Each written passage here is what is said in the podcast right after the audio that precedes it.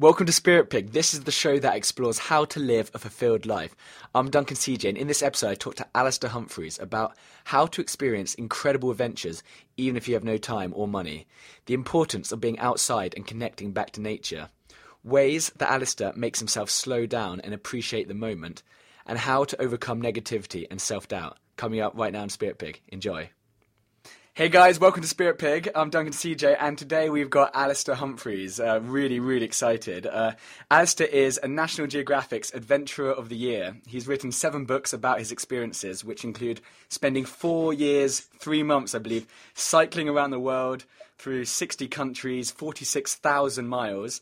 He's walked across India, rowed the Atlantic Ocean, and been on expeditions to the Arctic. He's uh, spoken at two TEDx events and is a pioneer of the concept of micro adventures, which are all about encouraging people just to get outside, get out their comfort zone, and go somewhere they've never been before.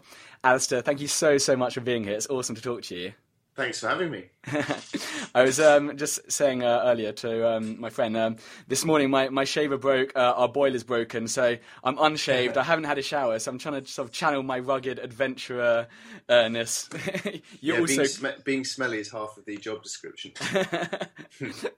Um, now, I'm going to probably just jump straight in with this idea and this concept of micro adventures because you've been on, as I just mentioned, these huge, crazy trips, four years cycling the Arctic, but a lot of these things obviously aren't accessible necessarily to just everyone. Well, they are, but uh, people have got nine to five jobs, and so you've been trying over the years just to simplify the process, simplify, simplify, simplify. And this idea of no time and no money are the big ones that come up again and again. Um, can you just tell us a little bit about micro adventures and one in particular, which my favourite is your concept of uh, five to nine. Okay, sure. My background's from doing these big trips and these big expeditions, which I have loved and, and continue to love, but I'm aware that they're not very um, realistic for most people. But people like the idea of adventure, but it's often quite a vicarious experience. So I wanted to try and find ways of making adventure accessible for people, breaking down the barriers, and in order to do that, you need to remove the things that get in the way. Um, I think there's a lot of people dream of doing really cool stuff in their life and don't do it because there's so many complications that get in the way. So with the adventure stuff, I wanted to try and remove as many of those as I could. And the biggest two that you mentioned are time and money.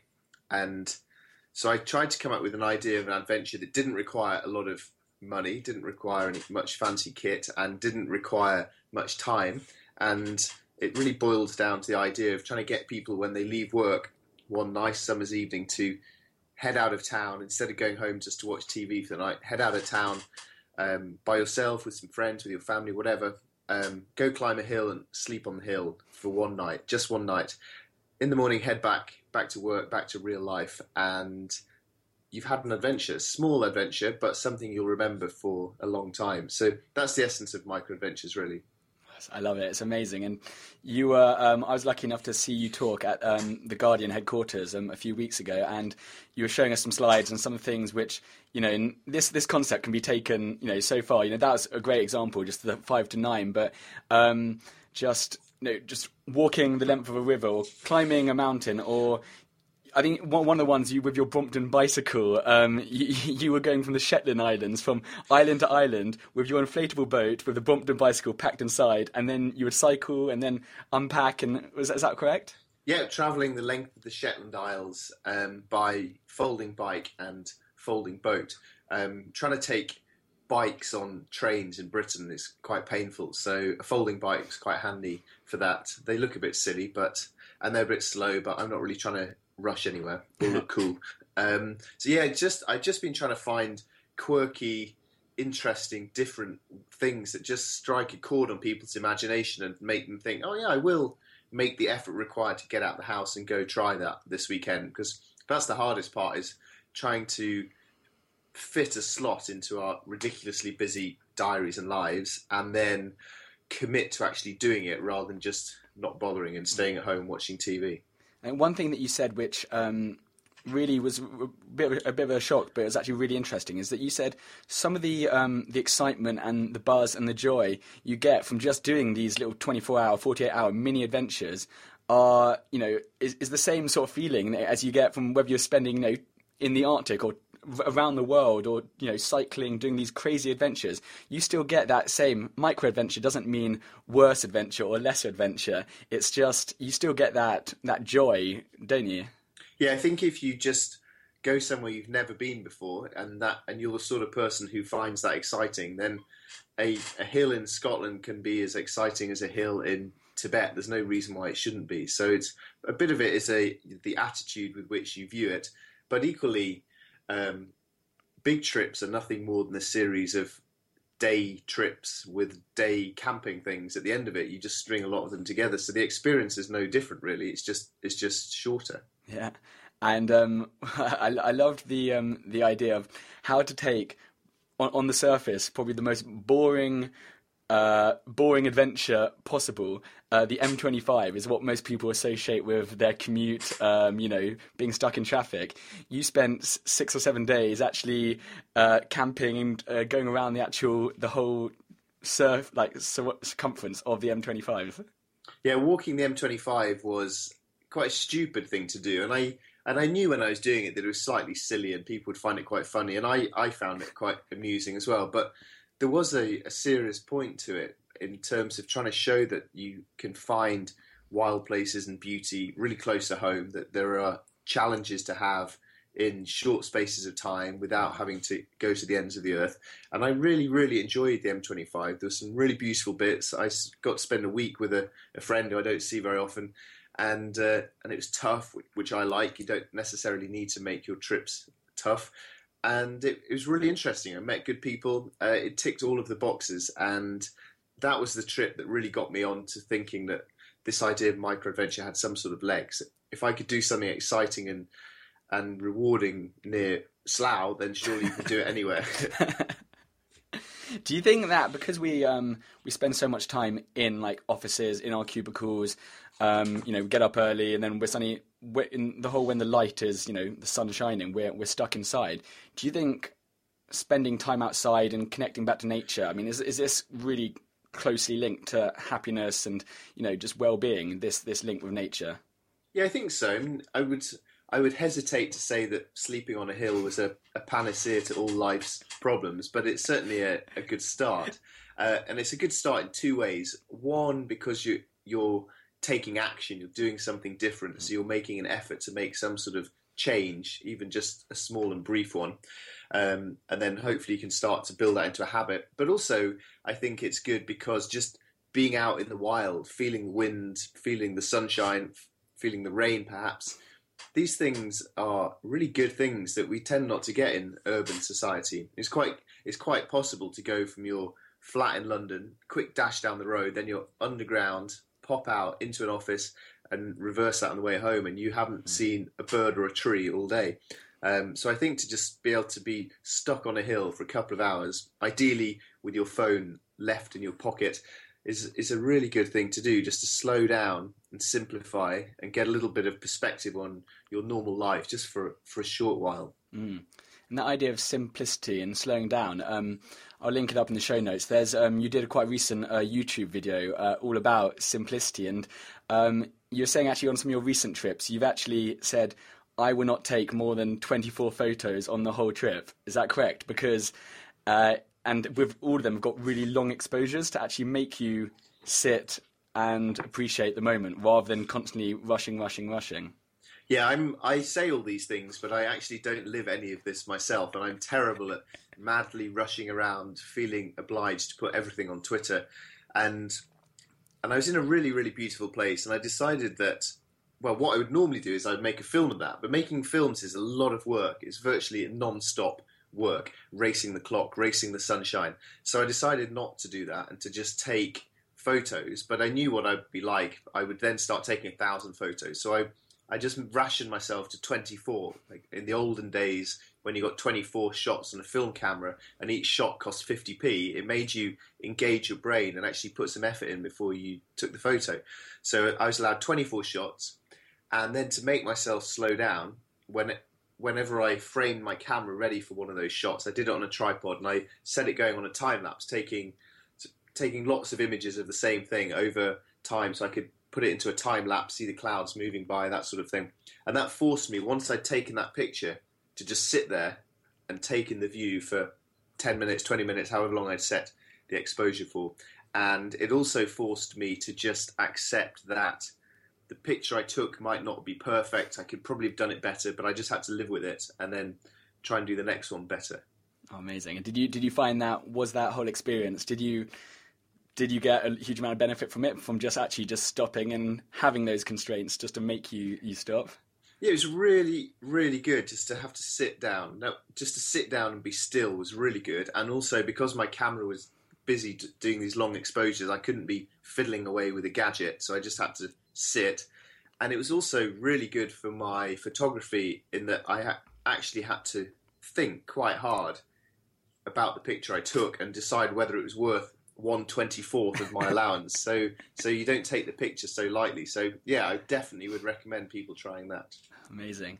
Um, and bit of a detour, but um, you were saying how um, through life, and then often you know a lot of people's default setting is just to say it's much simpler just to have a default setting of saying no, no, you can't do it, no, it can't be done. Um, and you've obviously um, with some of your like big audacious adventures, I'm sure you've come across this and heard this, you know, huge amounts beforehand. How, how do you personally deal with negativity and you know people saying like you know you know you can't be do, doing something?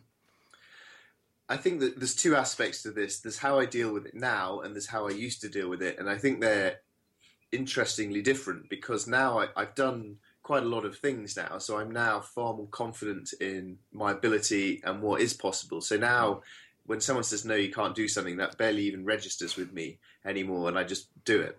Um, but when I started out doing these things, when people said no, that did used to, I'd get very worried, very nervous, think it wasn't possible. Um, I'd really be concerned about how people would perceive me, um, and particularly if I tried that thing and then failed, that the prospect of that really bothered me. Um, and I guess I just gradually over time started doing things that people would say you couldn't do, and I managed them or I found ways around this, and that that then just started to give me the confidence that there usually is a way around it if if you want to make it happen, and a bit of a bloody mindedness goes a long way.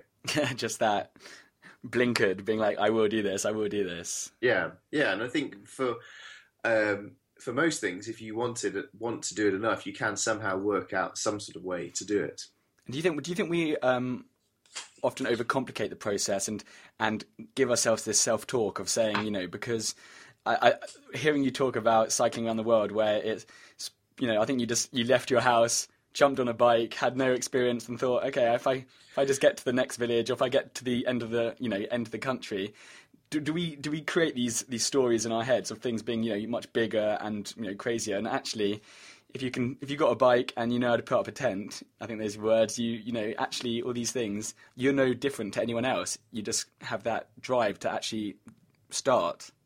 I think um, one of the main reasons i've been banging on about these micro adventures for a while is for that exact reason that um, people love the idea of doing big adventures, but they don't do them because of a lack of time or money or the perception that they are not adventurous enough to be able to go and do this sort of thing. So the thing with micro adventures is it just forces you to begin. Just yeah. go and do something really small. Go for a walk, go for a bike ride, swim in a river, sleep on a hill. Small little things that anyone can do. And then once you've done it once, you can then do it again and then again. And and I think that's the way I try and tackle the big projects. I get really excited about a big project, then you work out what tiny little thing you need to do, and you just start on thing one and then thing two, and then little by little you start to build up some momentum. And once you've got some momentum, then you are very hard to stop. have you have you have you always um, had that sort of following your because you were saying how you know obviously with self doubt, but have you because you you've created a job, a lifestyle out of out of your passion, you know, you found what you've loved and then you've, you've just gone ahead and done it. Like, is, you know, I, I think, is, is it that simple? Like, you love traveling, you love photography, you love writing. So put those three things together and that's what you've, uh, created a whole life out of. Would you give that same advice to anyone, you know, whatever their passions are, or is this quite a unique example, like unique set of examples? Um, I, I certainly ad- advocate people trying to do what they love doing in life, but also bear the bear in mind the pragmatism that you need somehow to work out how you're going to earn the money to eat from it. Because if you just completely naively set out like some hippie to go do what you love, but don't earn any money from it, then you're going to die. So that would so. so I think people saying do what you love can be sometimes a little bit too much of a Instagram cliche. Yeah. Um, and I certainly, when I was younger, so bef- before I was at university, I'd say I would never have thought I would be the sort of person who would have the gumption to go out and try and forge a life doing these sort of things. I'm by by uh, default, I'm quite a shy person. I'm very self-doubting. I'm not very self-confident. I'm not very outgoing, um, and I've had to get better at all of those things. And the reason that I've had to do that is because what I loved was travel. I wanted to go see the world, have adventures, challenge myself, and I so I made myself go and do those things. And then off the back of that, I started learning how to write. I started teaching myself photography, and I started very consciously teaching myself the skills necessary to gradually turn what I loved, the travel, into a sustainable lifestyle. Amazing. And you, you've constantly chosen not to. Uh, the way of a lot of other explorers and travelers was once they've found their sort of niche, they've stuck to it and that is their thing. But you, you've consciously trying out lots and lots of things and you didn't want to have that sort of being pigeonholed. Like, what does the phrase permission to continue mean? um, well, I'm I'm not really the sort of person who is ever going to be a world beater at anything. Um, it's not in my well. First, it's not in my genetics. I'm not very good at anything really, um, and I'm not driven to be the best at anything. And what really excites me is to learn new things. So I would always prefer to start something new a different kind of journey, a different kind of skill, and get pretty good at it. And then once I'm pretty good at it, I can tend to get a bit bored, and then I move on to to something else. Um, and I think that's just suited me a lot better for the kind of trips that I've done. Different environments, different kinds of trip. Yeah, because it's interesting because you hear two different schools of thoughts. One people are like, be niche, be micro niche. But then the other school of thoughts, um, there was a podcast by Tim Ferriss, which I listened to the other day, and he was actually advocating being a jack of all trades and actually how somebody with a whole varied um, selection of skills and interests actually have got a lot more to, let's say, bring to the table. I think when you start out doing these sort of the similar lifestyle that you and I are both trying to do, trying to forge our, our own ways, you have to be a jack of all trades and you have to get quite good at lots of things. But I think it's also important to bear in mind the power of just paying someone who's really good to do the thing they are really good at. And I say this, but I never do it myself, but I definitely advise other people to do it. So find the thing that you're good at, find the things you like, and the stuff that you're rubbish at or the stuff you hate, find someone, pay them to do it, and free up your time to do something else. Above my desk, I've got this thing, and there's three questions. It says, Do I really need to do this? Am I the best person to do this? And what else could I be doing if I wasn't doing this? And I try to make those, three, to let those three things guide my decisions. I love that. I love that. What? What's it? Say those one more time. Am I? Am Uh, I? do do I really need to do this? Yeah. Am I the best person to do this? Yeah. And what else could I be doing if I wasn't doing this? Amazing. It's very relevant. Yesterday I was doing bookkeeping and accountancy and I was pulling my hair out. Yeah, you need to just pay someone to do that for you. What does a, f- a fulfilled life mean to you? Gosh, a fulfilled life. Um, I guess fulfilled life is doing new things, um, trying to set an example to other people, to the, the people I care about, I suppose. Um, making the most of my potential, making the most of my opportunities, and um, trying to laugh a lot, and have fun along the way. Awesome. And what is one thing all of our listeners can do today that will have a massive positive effect on their lives? uh, go and sleep on a hill. Uh, climb, a- climb a hill, sw- sleep on the top, swim in a river in the morning. I think that is uh, good for the soul. Oh, awesome. And uh, are there any books or resources which have had a big impact on your life? Gosh, well, books have been a huge influence on me right throughout my my uh, life. Starting to love travel. Um, and I could talk for hours about books, but a couple of my favourites, probably my all-time favourite book is As I Walked Out One Midsummer Morning by Laurie Lee, and then as an example of a properly epic bonkers trip that no one knew if was possible or not, I'd go for the Kon-Tiki expedition by Thor Heyerdahl. I've never heard that one before. Oh, there you are then. Amazing. I will read that as well. And obviously, we'll, we'll, we'll chuck up your, your book. uh, Yeah, not yeah, not quite in the same level as uh, Thor Heyerdahl, but thank, thank you. and last but not least, uh, how can people stay in touch with you and find out more about you? Um, if you Google me, Alistair Humphreys, you'll probably find my blog and Twitter and Facebook and all those things that I spend far too much time doing when I should be out sleeping on a hill. Amazing. And we will link them all up on, in the show notes. Alistair, thank you so, so much. I really appreciate you talking to us today. You're welcome. Thank you for having me.